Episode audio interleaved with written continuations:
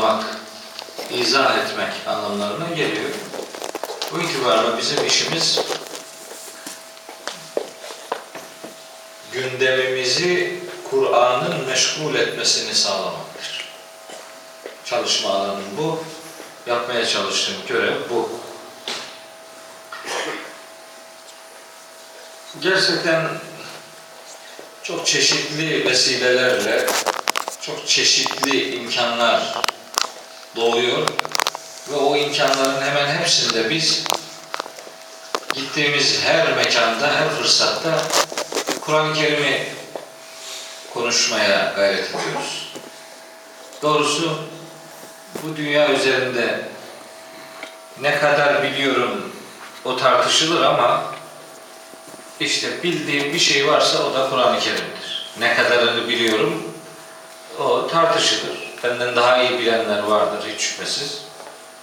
Ben niyeti ve adresi Kur'an'ı anlamak, Kur'an'ı konuşmak, Kur'an'ı konuşturmak, Kur'an'ı yaşamak, Kur'an'ı yaşatmak diye sistemimi, hayat standartımı böyle belirledim.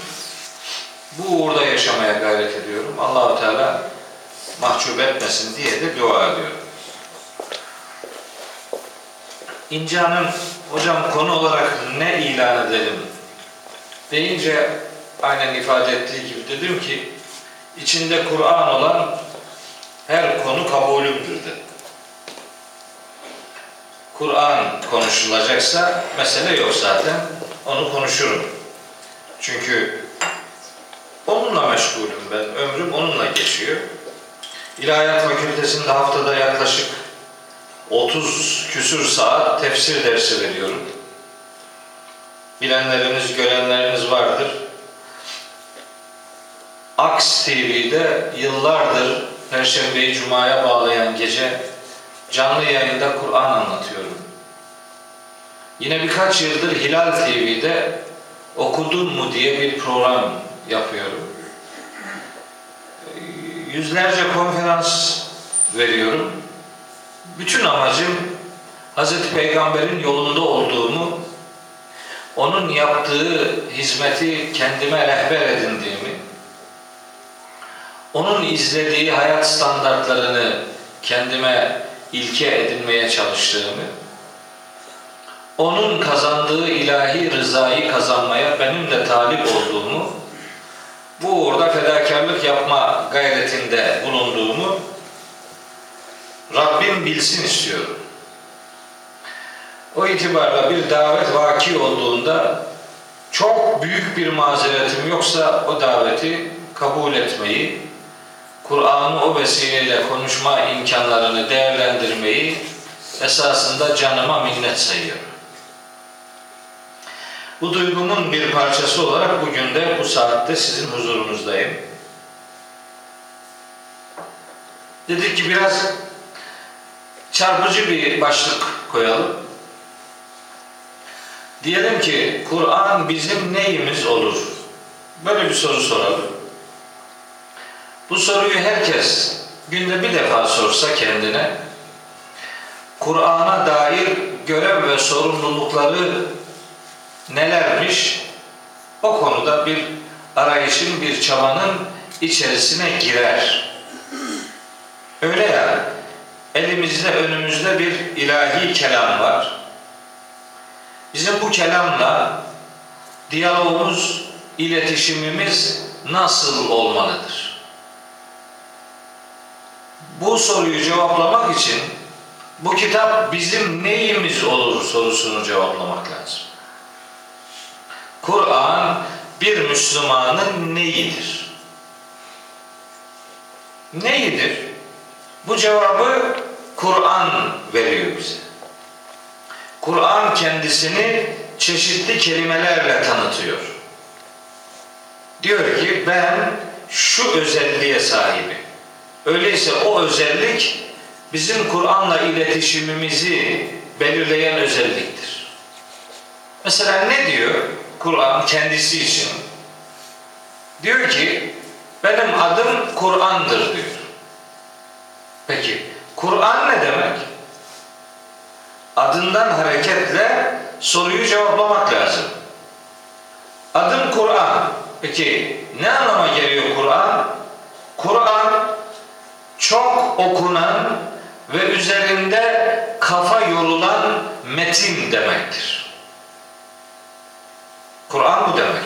Çok okunan ve üzerinde kafa yorulan, zihin çalıştırılan, akıl depreştirilen metin demektir.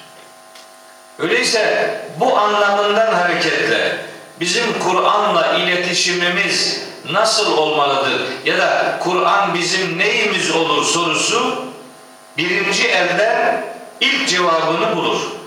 Kur'an bizim çok okumamız gereken ve üzerinde çok düşünmemiz gereken bir mesajdır, metindir. Öyleyse bizim onunla iletişimimiz onu okuma şeklinde başlayacak demek. Bu bir zorunluluk. Bunu böyle görmek durumundayız. Mesela Kur'an-ı Kerim kendi isim ve sıfatları bağlamında enteresan bir bilgi veriyor bize. Diyor ki Kur'an-ı Kerim benim bir ismim El Kitap'tır diyor. Benim bir adım da kitaptır. Peki kitap ne demektir? Kitap ilahi mesajların toplandığı yazı bütününe denilir. İlahi kitap. Buradan hareketle kitap kelimesiyle mektup kelimesi aynı kökten gelir Arapça. Mektup yazılan şey demektir. Kitap yazmak, yazı, yazı tekniği anlamına geliyor. E bunun mektup anlamına geldiğini hesap ederek düşünelim ki mektup niye yazılır? Kim kime niye mektup yazar? Bir mesajı olan o mesajı muhataba iletmek ve ondan cevap almak için mektup yazar. Öyle değil mi? Yani mektup yazmanın mantığı budur. Mesajı iletilecek bir mesajı bulunan o mesajı muhataplara iletmek ve sonra da cevabını almak üzere mektup yazar. Allah'ın kitabının adı El Kitap olduğuna göre biz bu kitaba Allah'ın kullarına gönderdiği mektubudur diyebiliriz. Allah bize bir mektup gönderiyor. Herkese gönderiyor bu mektubu. Bu mektup öyle sadece caminin imamına gelmiyor. İlahiyat Fakültesindeki öğretim üyesine de sadece gelmiyor. Müftülük camiasına gelmiyor sadece. İmam Hatip nesline gelmiyor. Herkese yönelik bir mektup bu, bu mektup. E peki alıp okuyor muyuz? Pek okumuyoruz. Bu mektup niye geldi? Ne var içerisinde diye merak ediyor muyuz? Genellikle bunu da merak etmiyoruz maalesef. Mesela sonra da diyoruz ki ben Allah'ı da çok seviyorum. Gönderdiği kitabını da çok seviyorum. Peki ciddi mi bu? Bu söz samimi mi? Samimi ise eğer bu sözün sahibi çok sevdiği yaratanının ona gönderdiği mektubunu okuması lazım. Onun için mektubu önce açacak. O mektubu okuyacak. O mektubu anlayacak ve o mektubu yaşayarak o mektupta ondan istenilenler her neyseler onları yaparak mektuba cevap verecek. Bizim Allah'ın bize gönderdiği mektuba vereceğimiz cevabımız Allah'ın kitabında bizden yapmamızı istediği şeyleri yapmamız, yasakladığı şeylerden kaçınmamız şeklindeki davranış biçimimizdir. Mektubun yazılış amacı budur. Kur'an'ın gönderiliş amacı da budur arkadaşlar. Mektuptur, açılsın, okunsun, anlaşılsın ve yaşansın diye gönderilmiştir. Düşünebiliyor musunuz? Size bir mektup geliyor. Siz o mektubu başkalarına okuyorsunuz. Olur mu sizce? Normal bir iletişim biçimi midir bu? Size gelen mektubu başkasına okuyorsunuz. Hatta size gelen mektubu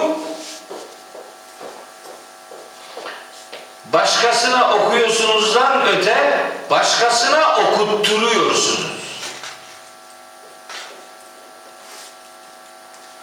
Oldu mu yani şimdi bu? iş mi yani? Hani diyelim hanımından geliyor sana belki mahrem bir bilgi var. Yani niye okutturursun mektubu başkasına? Öyle şey olur mu? Şimdi Kur'an-ı Kerim'i okuyoruz. Çok garip bir şekilde okuduğumuzu anlamıyoruz. Yani anlamını öldürdük. Anlamayanlara okuyoruz. Asla anlayamayacak olanlara okuyoruz. Anlamını bitirdik. Anlamayan bir cemaate okuyoruz. Asla anlayamayacak olan ölülere okuyoruz. Şimdi bu mu? Kur'an bizim neyimiz olur sorusunun cevabını böyle verirsek olur mu bu yani? Kur'an bizim değil aslında ölülerin kitabıdır demek olmaz mı bu? Maalesef böyle olur. Onun için biz ölülere Kur'an okunur mu mı sorusunu çok sorarız. Çok zaman da cevabını alırız. Fakat bir türlü cevapta aslında neler söylenmek istediğini merak etmeyiz, sormayız, sorgulamayız. Şimdi yakınlarımız vefat ediyor. Öyle mi? Yakın herkesin, burada herkesin bir çeşit yakını vefat etmiştir. Benim en yakınım babam vefat etti iki yıl önce. Ben mesela ölü deyince hemen aklım babamla buluşuyor. Tabii herkes babasını çok sever ama bilmiyorum. Benim kadar babasını çok seven kaç kişi vardır bilmem. Gerçekten babamı çok seviyordum yani. Annemle babam yan yana otururlarken ikisine birden derdim ki biliyor musunuz hanginizi daha çok seviyorum? Anam çabuk çabuk derdi ki tabii ki beni. Hiç öyle değildim. Ben babamı daha çok seviyorum. Babama çok düşündüm. Çünkü babam benim her şeyimdi. Babam benim hem babamdı, hem arkadaşımdı, hem dostumdu, hem hocamdı, hem müzakerecimdi, hem rakibimdi, hem tartışırdım, hem kavga ederdim. Yani her şeydi babam. Vefat etti. Benim için koca köy öldü gibi geldi bana. Çok ağır geldi yani. Çok büyük bir travma geçirdim babam vefat edince. iki yıl önce. Neticede herkesin yakını ölüyor da benimki çok acı geldi bana. Sonra anladım ki biz bazen cenazelerde gidip milleti teselli ediyoruz işte. Yani Allah'tan geldi, Allah aldı. Yani Allah'ın kaderine herhangi bir karşı çıkmamak lazım, boyun bükmek lazım, sabretmek lazım, metanet göstermek lazım filan. Meslek icabı bunları hep söylüyoruz biz. İki yıl önce ne zaman ki babam vefat etti anladım ki yalandan teselli ediyormuşuz biz milleti. Hiç, hiçbir etkisi yokmuş sözlerimiz. Çünkü bana gelip bir şeyler anlatıyorlar. Hani derler ya kulağımdan vurup öbüründen çıkıyor. Hiç kulağıma vurmuyor bile böyle önden geçiyor yani. Hiçbirini duymaz oldu. Bunu şunun için söylüyorum. Tabi burada geçmişlerimize rahmet okuyalım. allah Teala onları mağfiretiyle, rahmetiyle kucaklasın inşallah. Bütün geçmişlerimizi bu meyanda rahmetle anmış olalım. Şimdi babam e, ölen bir yakınımız için Kur'an okumak. Böyle bir gelenek var bu toplumda. İki kutup olduk. Yani bu toplumda iki zıt kutup oluştu. Bir, zinhar Kur'an'ı okumayanlar hiç okumuyor. İki, Kur'an'ı anlamadan okuyanlar. Böyle iki kutup var. Bu Kur'an'ı anlamadan okuyanlar da Kur'an'ı ölülere okuyanlar diye bir kimliğe sahip oldu. Maalesef böyle yani. Şimdi soruyorlar hocam bu ölüler okunur mu? Bazı hocalar diyorlar ki hayır zinhar asla okunmaz. Peki mezarlığa gittik şimdi. İşte ben sürekli giderim mezarlığa. Şimdi mezarlığa gittik. Ne yapacağız şimdi orada? Gazel mi okuyacağız yani? Yani mezara gittin ne, ne- bir şey yapacaksın da burada. Mezarlıkta yapılacak iş en iyi iş gene Kur'an okumak. Ondan daha iyi ne yapacaksın yani? Gidip o mezarın başında muhabbete mi dalacaksın yani? Ben gerçi bazen mezarın topraklarıyla konuşur gibi oluyorum. Çok özlüyorum babamı çünkü.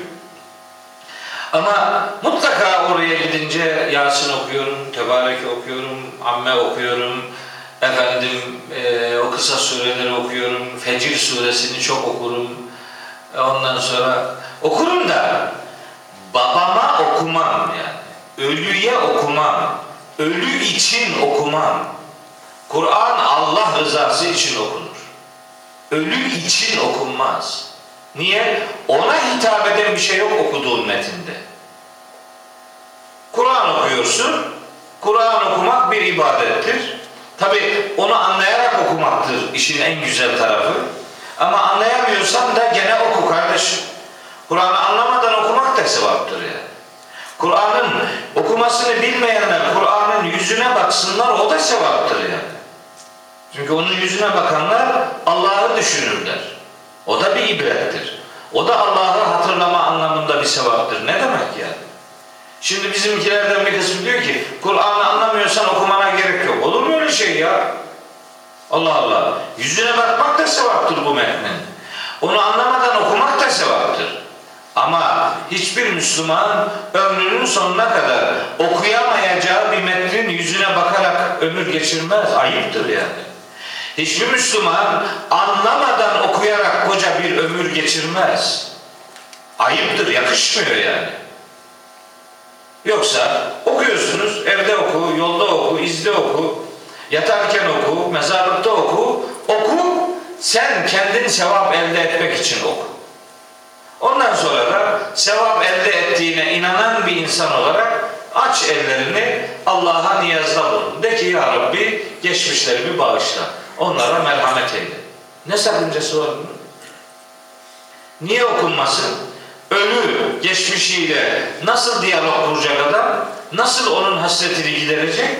Yapacağı iş en azından böyle bir şeydir. Fakat diyalogumuzu böyle hiç anlaşılmayan bir metin tekrarına indirgememek lazım. O da olur, diğeri de olur. Hep beraber düşündüğümüz zaman bazen böyle maksadını aşan cümleler söylüyoruz bazen. Okunmaz diyorsun, adamın dünyası yıkılıyor. Niye? O sadece o kadarıyla meşgul. Başka bir şey bilmiyor. Başka bir merhabası yok. Şimdi 80 yaşında benim annem 75 yaşında. Akşam beraberdik. Ben ona yıllardır anne Kur'an'ın mealini de oku, mealini de oku deyip duruyorum. Baktım akşam geldi. Şeyi okumuş. Hazreti Yusuf kıssasını enteresan. Annem Hazreti Yusuf kıssasında diyor ki ya diyor orada bir şeyi anlamadım diyor annem. Annemi tanıyor bazı kardeşlerimiz. Orada bir şeyi anlamadım diyor. Dedim ana gerisini hep anladın da bir şey mi anlamadın? Oo çok büyük başarı. Bir şey anlamadın gerisi tamam. Ya, okuduğum yerde bir yeri anlayamadım. Nereyi anlamadın dedim. Çok güzel harikulade bir soru sordu bana. Asla 75 yaşındaki birinden beklenmeyecek bir soru sordu. Şimdi o kıssayı bilenleriniz vardır. Hani Hazreti Yusuf'a kardeşleri entrikalar kuruyorlar, kıskanıyorlar. İşte onu kuyuya atıyorlar. Sonra bir kervan geliyor, alıyor, onu götürüyor. İşte Aziz dediğimiz adamın e, işte hanesine alınıyor, orada bakılıyor. Hanenin hanımı Yusuf'a musallat olmaya çalışıyor. Ondan sonra onu hapse atıyorlar. İşte hapisten çıkıyor, gidiyor Maliye Bakanı oluyor filan. Bunların hepsi Kur'an'da var Yusuf suresinde. Daha sonra kardeşleri fakru zarurat içerisine düşüyorlar.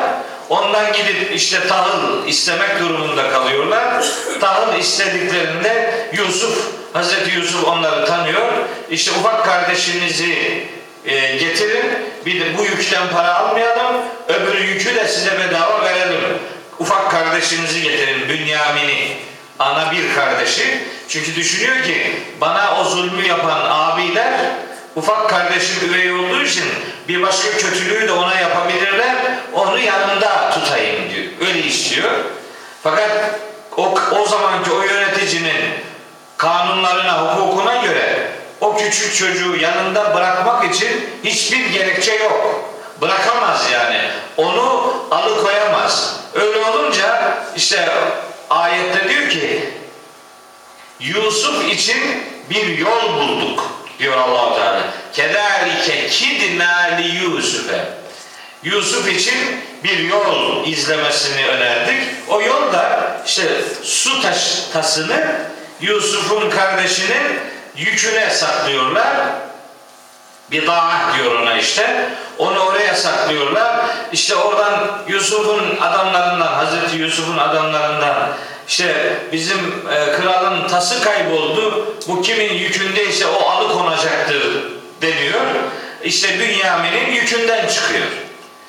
Öbür abileri de hemen depreşiyor onlardaki o üveylik hastalığı.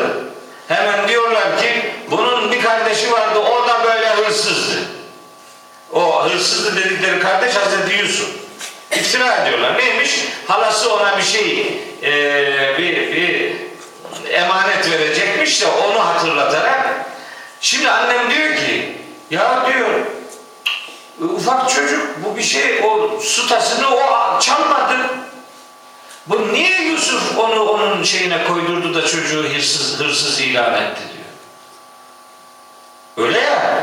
Yani hiç suçsuz bir çocuk hırsız damgası yiyecek ve bunu koskoca Hazreti Yusuf yapıyor. Bak bunu anlamadım diyor ya. Burada ne, ne var bu işte? Neyse ana dedim işte yani o, o hukuka göre böyle böyle başka türlü onu alıkoyma imkanı yoktu. Abilerinin ona kötülük yapacağından korktu. Sonra burada çocuğa iyilik var. Kimseye bir kötülük yok. Kimseye kötülük olmadığı için yapılan iş yanlış değil dedim. Baktım ki dün akşam itibariyle yani bu geçtiğimiz akşam ben Kur'an'ın mealini okuyun demekle ne kadar haklı bir şey söylediğimi dün akşam bir daha anladım. 76 yaşında annem okuduğu mealden etkilenerek soru sormaya başladı. Şimdi diyor ki adam ben okusam ne anlarım? E oku bakalım ne anlıyorsun? Ben ne bileyim ne anlarsın? Ne bir oku. Hiç okumadan ben anlamam diyor. Ben şimdi eminim bu salonun içindeki kardeşlerimizden de biz okusak ne anlarız diyenler vardır. Ben onlara önereyim. Okuyun bakalım ne anlıyorsunuz. Emin olun anlayacak çok şeyiniz olacaktır. Onun için Kur'an'la, Kur'an bizim neyimiz olur sorusunu her gün sormak zorundadır bir Müslüman. Soruyu doğru cevapladığında Kur'an'la iletişimi başlayacaktır. İster istemez onun Kur'an diye bir gündemi oluşacaktır. Mesela Kur'an-ı Kerim'in e, isimlerinden biri mesela Nur'dur. allah Teala kitabının adını Nur diye belirlemiş. Hem Maide suresinde bu beyanı var, hem Şura suresinde var. Şura 52. ayette var. Maide suresinin de 20'li bir ayeti kerimesinde. Kad ca'akum minallahi nur. Size Rabbinizden bir nur gelmiştir. Şimdi nur ışık demek. Nur demek ışık demek. Ben böyle basit örneklerle bunu anlatıyorum. Ve diyorum bakın burada ışık yanıyor işte. Bu ışığı, bu lambayı yakabilmek için önce bunun düğmesini açmak lazım. Yani düğmesini açmadan bu yanmaz. Kur'an-ı Kerim de öyle ışıktır.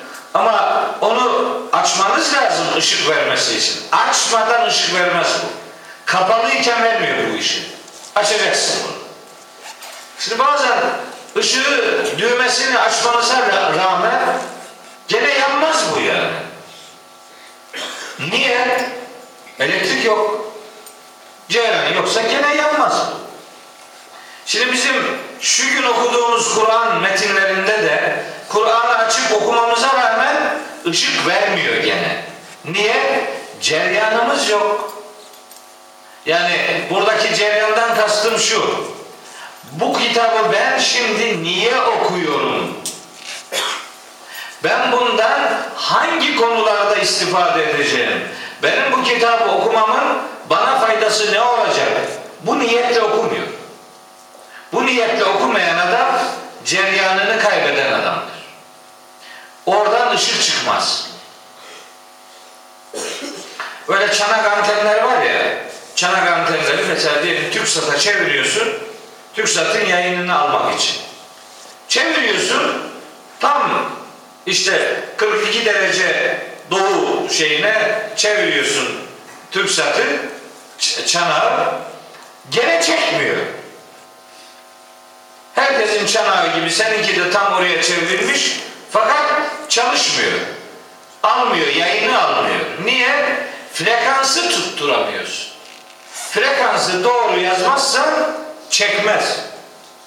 Aynen Kur'an da öyle. Frekansınızı tutturamazsanız açık okumanız sonucu değiştirmiyor. Işık alamıyorsun, gelmiyor sana şey. Yani frekansın uymuyorsa, tutmuyorsa yayın alamıyorsun. Kur'an-ı Kerim'de sana bir şey diyemiyor yani. Mesela Kur'an-ı Kerim'de ay ay gezegeninin güneş yıldızını takibinden söz eder. Şems suresinde. Hemen ilk iki ayette ve şemsi ve duhaha ve kameri izâ telâha diye böyle bir ifade var. Ay güneşi tilavet ettiği zaman yemin olsun diyor meal olarak. Şimdi ay güneşi nasıl tilavet eder diye soru soruyoruz. Ayın güneşi tilavet etmesi demek ayın güneşi okuması olamaz yani. Ay güneşi nasıl okuyacak? Niçin okusun ki ya? Ayın güneşi tilavet etmesi demek, ayın güneşi takip etmesi demektir. Yörüngesini izlemesi demektir. Hani biz astronomik bilgiler olarak şunu gayet iyi biliyoruz. Ay, şimdi dünya kendi ekseni etrafında dönüyor, gece gündüz meydana geliyor. O arada bir de güneşin etrafında da dönüyor. Hem kendi etrafında dönüyor, hem böyle güneşin etrafında da dönüyor. Güneşin etrafında dönmesinden de mevsimler meydana geliyor. Bunu biliyoruz. Ay ise kendi ekseni etrafında dönmüyor. Ay güneşin şey dünyanın etrafında dönüyor. Dünyanın peykidir yani. Ama madem ki dünyanın etrafında dönüyor belli ki en direkt olarak o da güneşin etrafında dönüyor yani. Güneşin etrafında ayın dönmesine Kur'an-ı Kerim ayın güneşi tilaveti diyor. Kullandığı kelime bu. Biz de Kur'an'ı tilavet ediyoruz. Kur'an okuma anlamında. Okuma kelimelerimizden bir tanesi tilavettir. Bir tanesi kıraattır. Bir diğeri ise tertildir. Üç tane kavramımız var. İşte bu tilavet dediğimiz şey Kur'an okuma anlamına geliyorsa da tam anlamının ne olduğu çok kolay kavranmadan geçiştiriliyor gibi geliyor. Ay güneşi tilavet eder demek, ay ışığını güneşten alır demektir. Peki, Müslüman Kur'an'ı tilavet ediyor demek ne demektir? Müslüman da ışığını Kur'an'dan alıyor demektir. E, alıyor mu? Almıyor. Üzgünüm ama almıyor. Çünkü Kur'an benim neyim olur sorusunu sormuyor her gün. Her sabah bu soruyla gününe başlamıyor. Kur'an benim neyim olur sorusunu sormayan adam Kur'an'la diyaloğunu doğru belirleyemez. Mesela Kur'an'ın isimlerinden biri ruhtur mesela. Ruh diyor allah Teala. Kitabının adını öyle belirlemiş. Ruh demiş. Eh, ruh nedir? Ruh, insanın canlılığını bilince dönüştüren değerdir ruh. Canlılık başka bir şeydir, ruh başka bir şeydir. Yani her canlı şeyde ruh yoktur. Bir insan için insanı canlı olmaktan bilinç sahibi varlık oluş, olmaya dönüştüren değer ruhtur. Öyleyse insanın ruhu insan için ne anlam ifade ediyorsa bu hayat için Kur'an da ruh olduğu için aynı anlamı ifade eder. Biz buradan hareketle Kur'an'ın ruh oluşunu, Kur'an'ın hayatı öğreten, hayata anlamını kazandıran değer oluşu diye algılarız. Kur'an'ı anlamadan okuduğunuz zaman size bir canlılık vermiyor. Niye? Çünkü okuma amacı, okuma niye okuyoruz sorusu doğru cevaplanmış olmuyor maalesef. Mesela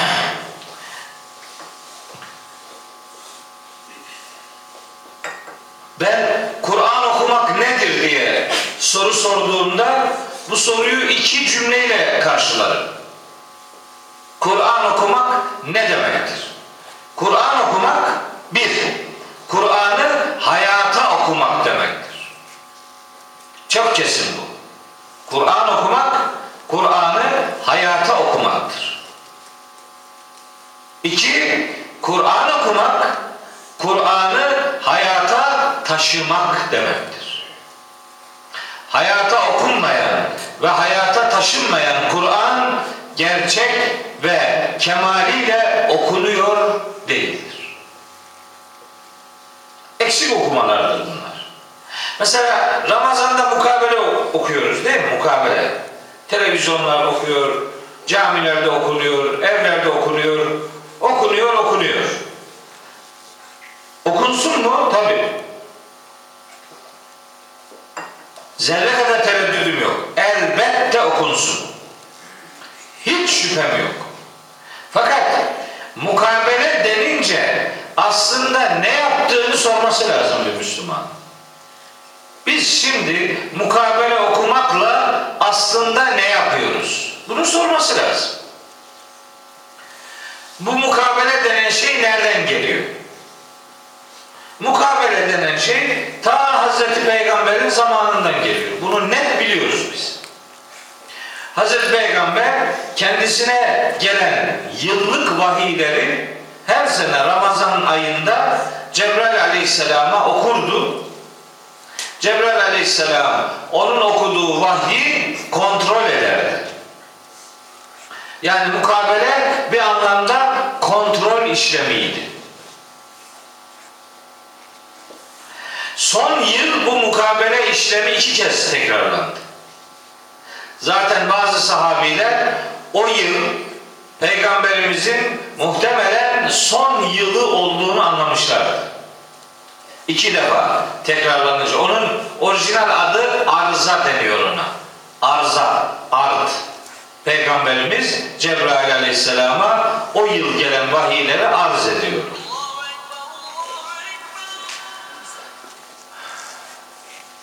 Peki ne yani yapılan iş neydi?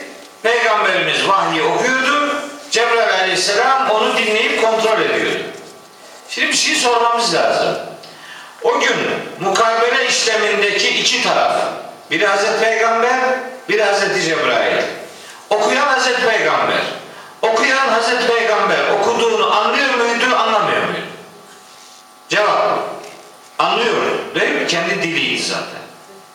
İyi. Peki onu dinleyen Cebrail aleyhisselam dinlediğini anlıyor muydu? Elbette anlıyordu. Çünkü metni o getiriyor. Yani okuyan okuduğunu anlıyordu. Dinleyen de dinlediğini anlıyordu. Onun için adına mukabele deniyordu zaten bunun. Mukabele demek karşılıklı olarak birbirinin onaylanması demek yani. Kabulleşmek demek yani. İki tarafın birbirini kabul etmesi demek, onaylaması demek. Mukabele bu. Okuyan okuduğunu anlıyor, dinleyen dinlediğini anlıyor. Böylece mesaj iki taraf tarafından kabul ediliyor. Peki, şimdi bizim mukabelemiz bunun neresinde? Şu an bizim okuduğumuz mukabele delil olarak kullandığımız Peygamberimiz ve Cebrail Aleyhisselam'ın mukabelesine benziyor mu? Böyle mi oluyor yani şimdi? Şimdikini söyleyeyim ben size. Ne okuyan okuduğunu anlıyor, ne de dinleyen dinlediğini anlıyor. Neye döndü bu? Biz mukabelenin, çok rahat söylüyorum bunu, biz mukabelenin okuma kısmını aldık, anlama kısmını bıraktık. Öyleyse bu yaptığımıza bizim mukabele demezler. Bizim bu yaptığımıza muka derler, belesi yok. Yarısı yok yani. Bunu böyle anlatınca işte bazı istismarcı kafalar işte okuyan dedi ki mukabeleye gerek yok. Ben öyle bir şey demiyorum ki. Benim dediğim gayet açık. Benim dediğim okumayı anlamaya dönüştür. Vaktinde nasıl idiyse öyle yapalım bunu. Şimdi caminin görevlisine diyorum kardeşim bu akşam hangi cüzü okuyacaksın? Diyelim ki 15. cüz. Bu cüzle ilgili ya 15 tane ayet belirle. Veya bir sayfa veya yarım sayfa belirle. Bunun anlamını oku. Mukabeleyi gerçekleştirmeden önce bu ayetlerin manalarını onlara söyle. Böylece sen de okuduğundan zevk al, onlar da ne dinlemişlerse dinlediklerini biraz olsun anlamış olsunlar. Fakat buna tepki gösteriyor. Ona mukabele demezler diyor. Ne derler? Ona tefsir dersi derler diyor. Ya nasıl, niye tefsir dersi? Sen tefsiri nasıl vereceksin yani? Öyle tefsir verme böyle kolay iş mi yani? Tefsir hani boş zamanlarda hani egonu tatmin edebileceğin bir stres topun mu senin yani? Nasıl bu yaptığına tefsir diyorsun? Ne kadar cesursun be? Biraz anlayalım. Yaptığımız, yapmak istediğimiz bu. Bir gün burada bir doktor abimiz var. Bir yakını vefat etti. Akşam o yakınının cenaze evine gidiyorlar. Giderken yoldan beni aradılar. Dedi ki hocam doktor arıyor beni. Hocam cenaze evine gidiyoruz. O evde ne yapalım, ne önerirsin? Yanında biri var. O yanındaki diyor ona ki kime sordun bu soruyu? Bizim doktor dedi ki bu ilahiyatta Mehmet okuyan diye biri var ona sordum dedi. Öbürü diyor ki oho tam da adamına sordum. Ben duyuyorum telefonda. Ya ne ona soru soruyorsun? Dedi. Ben de doktora dedim ki ya kim var yanında kim var dedim. Dedi mahallenin imamı dedi. Telefonu ona verir misin dedim az. Verdi telefonu. Dedim kardeş sen beni tanıyor musun dedi. Uzaktan dedi tanıyorum dedi. Peki cenaze evine gidilince orada ne yapmak lazım, ne yapmamak lazım? Benimle bu konuda bir konuşman oldu mu dedim. Olmadı dedi. Peki ne biliyorsun ne diyeceğimi ki bana soru sorduğuna adamı pişman ediyorsun? Niye? Ne anladın yani? Aklına ne geldi dedim. Ya dedi sen şimdi diyeceksin ki cenaze evinde Kur'an Muran okunmaz. Sen şimdi öyle diyeceksin diyor bana. Yok öyle demiyorum. Cenaze evine gidiyorsunuz gidin orada Yasin okuyun dedi. Yapma ya dedi. Evet evet. Ya hakkını helal et o zaman dedi. Dur bitmedi ama dedi. Daha bir şey daha söyleyeceğim. İkisini beraber yaparsan hakkımı helal ederim. Nedir? Şimdi sen Yasin okuyacaksın ya dedim. Evet. Bu Yasin'i okurken sayfa sayfa tercümesini de oku dedim. Yasin'i bitirdikten sonra tercümesini okuma. Kimse dinlemez dedi. Ama sayfa sayfa okursan mecbur bir sonraki sayfayı dinleyecek adam böylece ilk sayfanın da tercümesini dinler. Bana imamın verdiği cevap ben Yasin'in tercümesini bilmiyorum dedi. Aferin dedim. Bak ne kadar güzel. Bilmiyorsun. Peki ben sana 5 dakikada her sayfada ne olduğunu ana hatlarıyla söyleyeyim not al dedim. Olur dedi. Ben ona Yasin'in o 83 ayetini de çok kaba genel bilgilerle aktardım. Bitirdik. Okuyacaksın değil mi dedim. Cevap. Okumayacağım dedi. E niye dedim? E ya dedi burada ölülerle alakalı hiçbir şey yok dedi. Ha, bu kadar bir iyiliğin olsun be dedim. Bu Yasin'i ölü suresi haline getirdiniz. Bunun mealini okuyun da bu millet artık ölü suresi olmadığını, bu surenin diri suresi olduğunu anlasın be. Bu kadarcık bir iyiliğin olsun. Ne var dedim.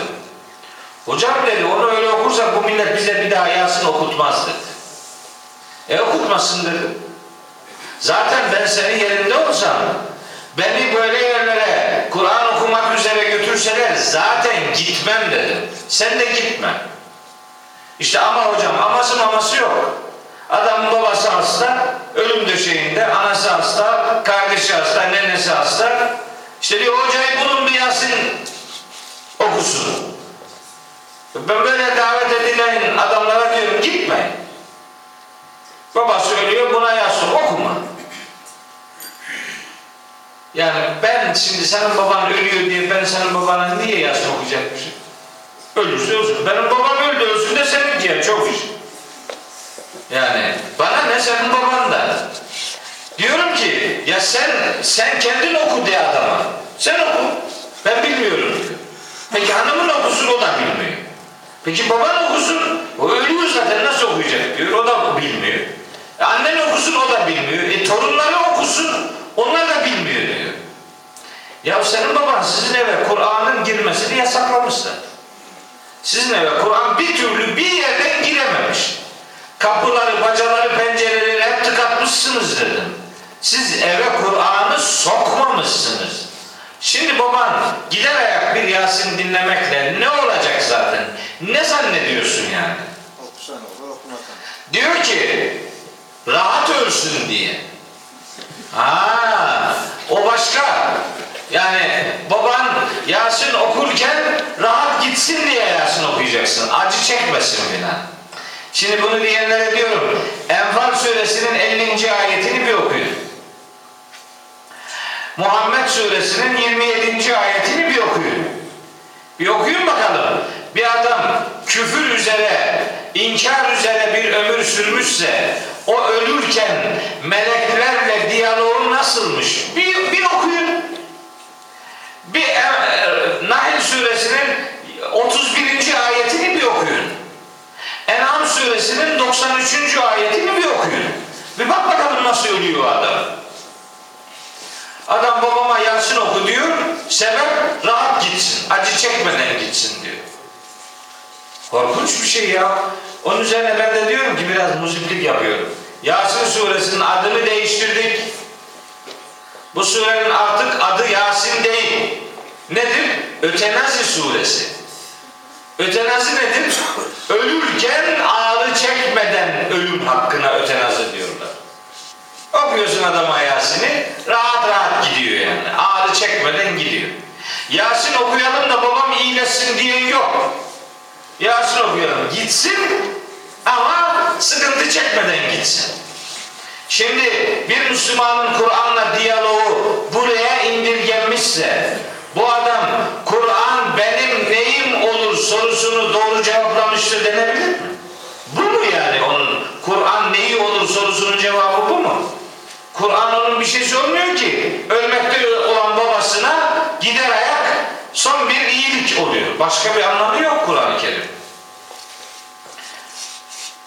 Hani Kur- ölülere okunur mu filan okunur diyorum bak. Ölüler için okunmaz da. Cenaze evinde tabii Kur'an okur ya. Ne yapacaksın? Gittin mezarlığa. Ne şiir mi okuyacaksın ya? Allah Allah ya. Tabii Kur'an oku. Oku da postalama yani. Onunla alakası yok. Şimdi düşün ki gittin mezarlığa Kur'an okuyorsun. Ya eyyühellezine amenü. Ey iman edenler. İzâ kumtum ila salati. Namaza kalktığınız zaman. Fasilu vucuheküm ve eydiyeküm ilel merafidi. Yüzünüzü ve dirseklere kadar kollarınızı yıkayın. Ne oldu şimdi yani? Bu iş mi Allah aşkına ya? Adamın ne yüzü kaldı ne kolu kaldı ya. Çürüdü gitti. Ona bunu diyorsun işte bak. Yani bunu ya bunu diyorsun işte başka ne ne ne dememi bekliyorsun işte. Orada onu demiyorlar aslında. Ondan hasıl olan sevabı Evet transfer ediyoruz. Şimdi sırayla gidiyor. He, ondan sonra da Allah'ı dağıtım memuru gibi kullanıyor. Diyor ki ya Rabbi hasıl olan ecr ve mesubatın yüzde beşini babama, yüzde on beşini anama, yüzde yirmi beşini dedeme. Böyle yüzdelik taksimatla da bir Fatiha saat sevabını dağıtmakla bitiremiyor. Ne okudun ya? Okuduğun ne? Yarım dakikada okudun, yarım saat dağıtımını bitiremiyorsun. Gördün mü? Nasıl bir ticari kafayla Kur'an okumaya işi dönüştürdü? Düğün oluyor, düğün. illet oluyorum bak. İllet oluyorum ha bu düğünlere ya. Davet ediyor beni, hocam bizim uşağın düğünü var gelir misin? Gelirim. Gidiyoruz. Hemen orada Kur'an okunuyor. Ya düğünde Kur'an okunur mu be kardeşim ya? Adam gelmiş oraya 100 kişi, 200 kişi. Belki bir senedir, iki senedir birbirini görmeyen arkadaşlar. Gelmişler muhabbetin gözüne gözüne vuruyor orada. Sen de orada Kur'an okuyorsun. Ne di- diye okutuyorsun bunu ya? Ne? Yani sebebi ne? Düğünde Kur'an okumak ne farzdır, ne vaciptir, ne sünnet. Ama madem ki okunuyor onu dinlemek farz. Eğer Kur'an okunurken onu dinlemiyor da gürültü yapıyorsan hiç kusura bakma sende küfür alameti var. Kusura bakmasın kimse. Bunu deyince kızıyorlar. Dün müftülükte dersim vardı. Müftülükte bir tefsir dersi başlattık. Bir devrim. 25 senedir Samsun'da ilahiyatta hocayım. İlk defa, ilk defa müftülük benden din adına bir hizmet istedi. 25 sene üzerine. Hayrettin Öztürk müftü oldu. Allah razı olsun. Gel kardeşim şunlara bir şey anlat dedi. Bir ders başlattı. Orada imamlar var, Kur'an kursu hocalar var, meslektaşlarımız yani. Dedim ya kardeşim, düğünler oluyor. Gidiyorsunuz düğünlere, Kur'an okuyorsunuz. Okumayın ya. Okuma ya, vallahi okuma. Yani kaş yaparken adamın gözünü çıkartmak değil, kafasını kopar diyorsun be. Kur'an-ı Kerim düğünün bir enstrümantal malzemesine dönüşüyor. Herkes muhabbete devam ediyor. Oradan bir Kur'an sesi geliyor. Kur'an senin müzik ihtiyacını karşılamak üzere mi indirildi yani? Bu ne? Bu ne gayri edep bir tutum? Fussilet suresi 26. ayette Yüce Allah kafirlerin Kur'an okunurken nasıl bir istek ortaya koyduğunu bize bildiriyor. Ayet aynen şu. Estağfirullah. Ve gâlellezîne keferu. Kafirler derlermiş ki, demişler ki La tesma'u li hâzel Kur'ani. Bu Kur'an'ı dinlemeyin. Vel gav fihi. Gürültü yapın. Lealleküm tâlibûn. Belki Kur'an'ın sesini böylece bastırır, siz galip gelirsiniz. E benim niyetim Kur'an'ın sesini bastırmak değil, mühim değil. Aynı şeye hizmet ediyorsun. Yani Kur'an'ı dinlemiyor, kafirlerin gürültü yapın dediği isteğe sen de alet oluyorsun. Düğünde Kur'an okunmaz kardeş. Başka derdin mi yok ya? İlahi, ilahi yok. Niye? O sözleri zaten dinlememek lazım. O ilahilerdeki sözlerin zaten yarısı uçurum. Şirk. Allah korusun ya. Korkunç cümleler var ilahilerin bir kısmında. Onu dinlememek daha iyi. Orada gürültü yapabilirsin. Ya. Ondan sonra işte bir dua kısmı geliyor. Dua yaparken de adam akşama kadar orada saatlerce günah işliyor. Ondan sonra diyor ya Rabbi işte şimdi oradan dağıtılıyor bize de oradan bir şey ver. Ne hak ettin de elini açtın? Utanmıyor musun? Ne yaptın da elini açtın şimdi ya? Bu Mustafa Bey'e soralım. Ay boyu burada çalışmayan adam ay sonu gelip senden maaşı size veriyor musun ona? Hiç. Gelebilir mi oraya? Çalışmadan eee, patrondan maaş alabilir mi? Yani o kapıyı zorlayabilir mi? Adamın peşine düşer. Şimdi adam hiçbir şey yapmadan açıyor ellerini. Fatiha'yı anlamıyor ki. Bir kere Fatiha'yı anlasa yapmayacak bu işi. Çünkü orada İyyâke na'budu ve İyyâke nestaîn var. Yani önce Allah'a kulluk yapacaksın. Yani önce fedakarlığını yapacaksın. Sonra yardım isteyeceksin. İyyâke na'budu önce fedakarlık yapmaktır ve İyyâke nestaîn sonra yardım istemektir. İşte dua yaparken elleri kaldırıyoruz. Bunun bir mantığı var. Bunun bir felsefesi var yani. Niye kaldırıyorsun elini? Niye açıyorsun elini? Allahu Teala'yı mekan olarak değil ama makam olarak yüksekte kabul ettiğimiz için elimizi yükseğe açıyoruz. Ama bizim Müslümanlar neyle uğraşıyor? Eli kaldırırken nasıl kaldıracağız? Böyle mi yapacaksın? Böyle mi yapacaksın? Böyle mi? Böyle bir garip böyle hareketler yapıyorlar bu parmaklarını o yandan bu yandan buluşturuyor. Güya bir şey ya. Ne bu ya? Ne? Ne uğraşıyorsun? Bu nedir bu ya? İşte dökülmesin. Ne ufak istiyorsun? Büyük iste. Hani yüklü bir şeyse de şöyle tut yani. Yok böyle az olup böyle dökülmesin bir yerde. Bak çorba mı istiyorsun Allah'tan yani? Nedir bu? Bu nasıl bir şey? Uğraştığın şeye bak ya. İster böyle yap, ister böyle, ister böyle. Nasıl yaparsan yap da bunu bir sembole, simgeye, şifreye dönüştürmenin ne alemi var? Başörtüsü takmasından anlaşılıyor adam hangi gruptan olduğunu. Dua yaparken elinden anlaşılıyor hangi fraksiyondan olduğunu. Bir Müslümanın Müslüman adından öte başka bir isim ihtiyacını hissetmesi Allah'ın ona verdiğiyle yetinmemesi demektir. Sana Allah Müslüman demiş. Daha ne arıyorsun be kardeşim? Elini açtın mı dua yaparken? Açtın. Onun manası şudur. Elin fedakarlık yapan el olsun. Böylece yüzüne çevireceğin elin olsun, yüzünü çevirecek, e, yüzüne çevireceğin, yüzüne bakacağın, baktıracağın elin olsun, eline çevireceğin yüzün olsun. Yani ya Rabbi bu eller elinden geleni yaptı. Şimdi senden yardım istiyor. Bakacağın elin olsun, çevireceğin yüzün olsun. Bizim ne elimiz görevini yaptı, ne de yüzümüz elimize çevirecek bir hal arz ediyor. Böyle bir beleş, böyle bir fedakarlıksız, böyle bir duyarlılık, duyarlılık göstermeyen bir hayatın sahipleri olarak habire koro halinde Allah'a dua etmeye endekslendik. Ya biliyor musunuz Araf suresinin 55. ayetiyle yine Araf suresinin 205. ayetini okusa bu Müslümanlar Allah'a dua ederken de bir meydan okuma edasıyla dua etmeyecekler. Şimdi bizim dualarımız da aynen meydan okuma şeklinde gidiyor. Yani sanki Allah onun duasını kabul edecekmiş gibi. Halbuki peygamberim yani o ayette diyor ki Estağfirullah Ud'u rabbekum tadarruan ve hufyeten Rabbinizden boyun bükerek ve derin bir ürpertiyle isteklerde bulunun. İnnehu la yuhibbul mu'tedin. Haddi aşanları, sınırı aşanları Allah sevmez. Oradaki sınır ne biliyor musunuz? Tadarru denen boyun bükme halini reddetmeniz demektir.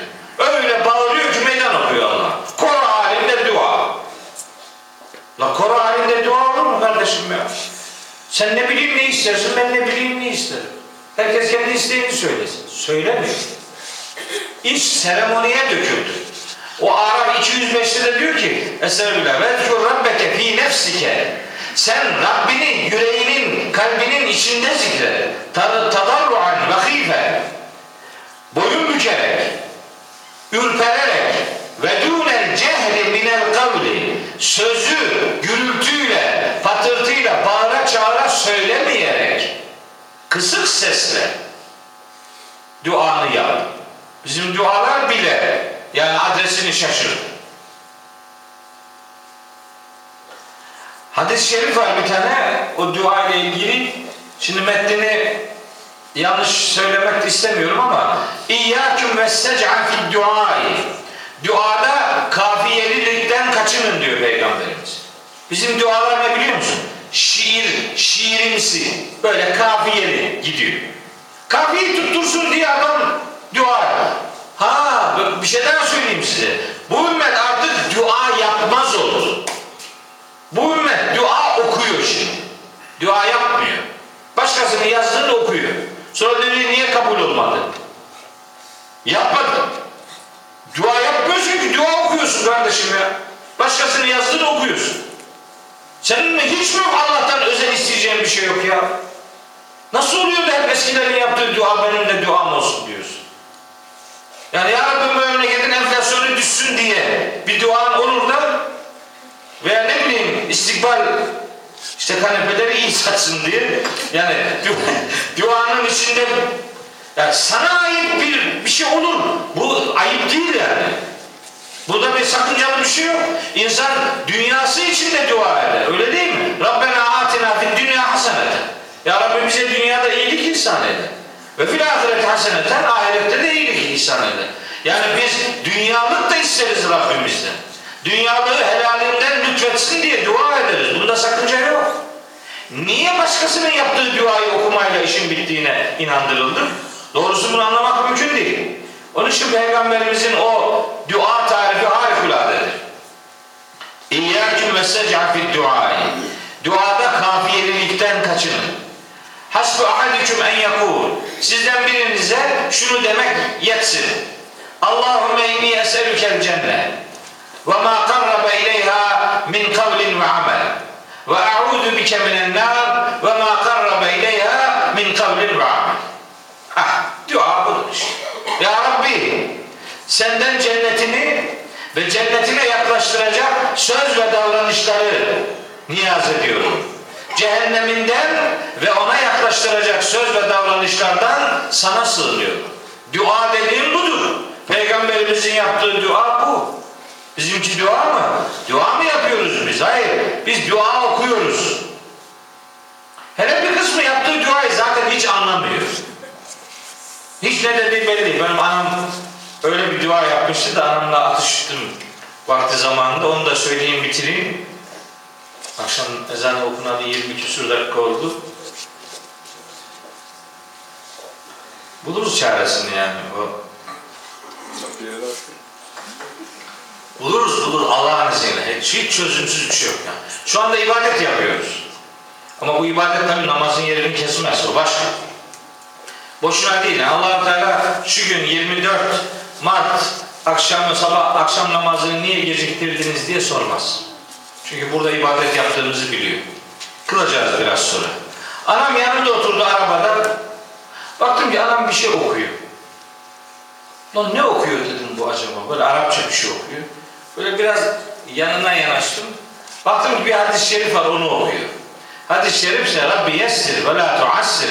Rabbi temmim bil hayr. Onu okuyor. Sürekli de okuyorum. Ya Biraz biraz dinledim baktım yanlış okuyor. Dedim ki anne sen ne okuyorsun ne dedim. Anamın tepkisi şu. Sen anlamazsın dedi. Ya dedim ana gözünü seveyim bir ben bunu, bir, bir bunu anlarım dedim ya. Ben başka şeylerden anlamam ama bunu anlarım dedim. Ya ne okuyorsun dedim. Anlamazsın sen dedi.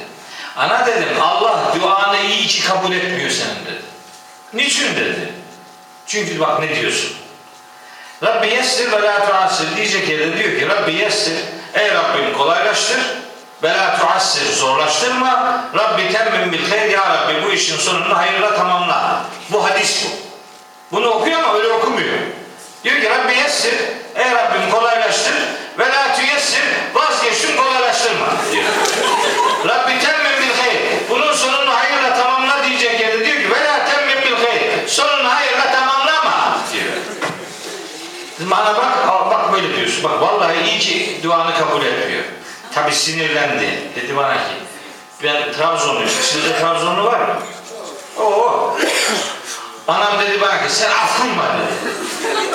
Niye dedim. Sen çok afkunma dedi. Allah benim ne demek istediğimi anlayayım dedi. E Allah ne demek istediğini anlayayım da seni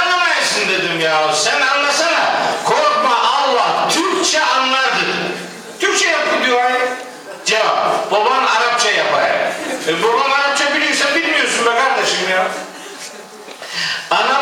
Duaya ikna edemedim ama Arapçasını düzelttik.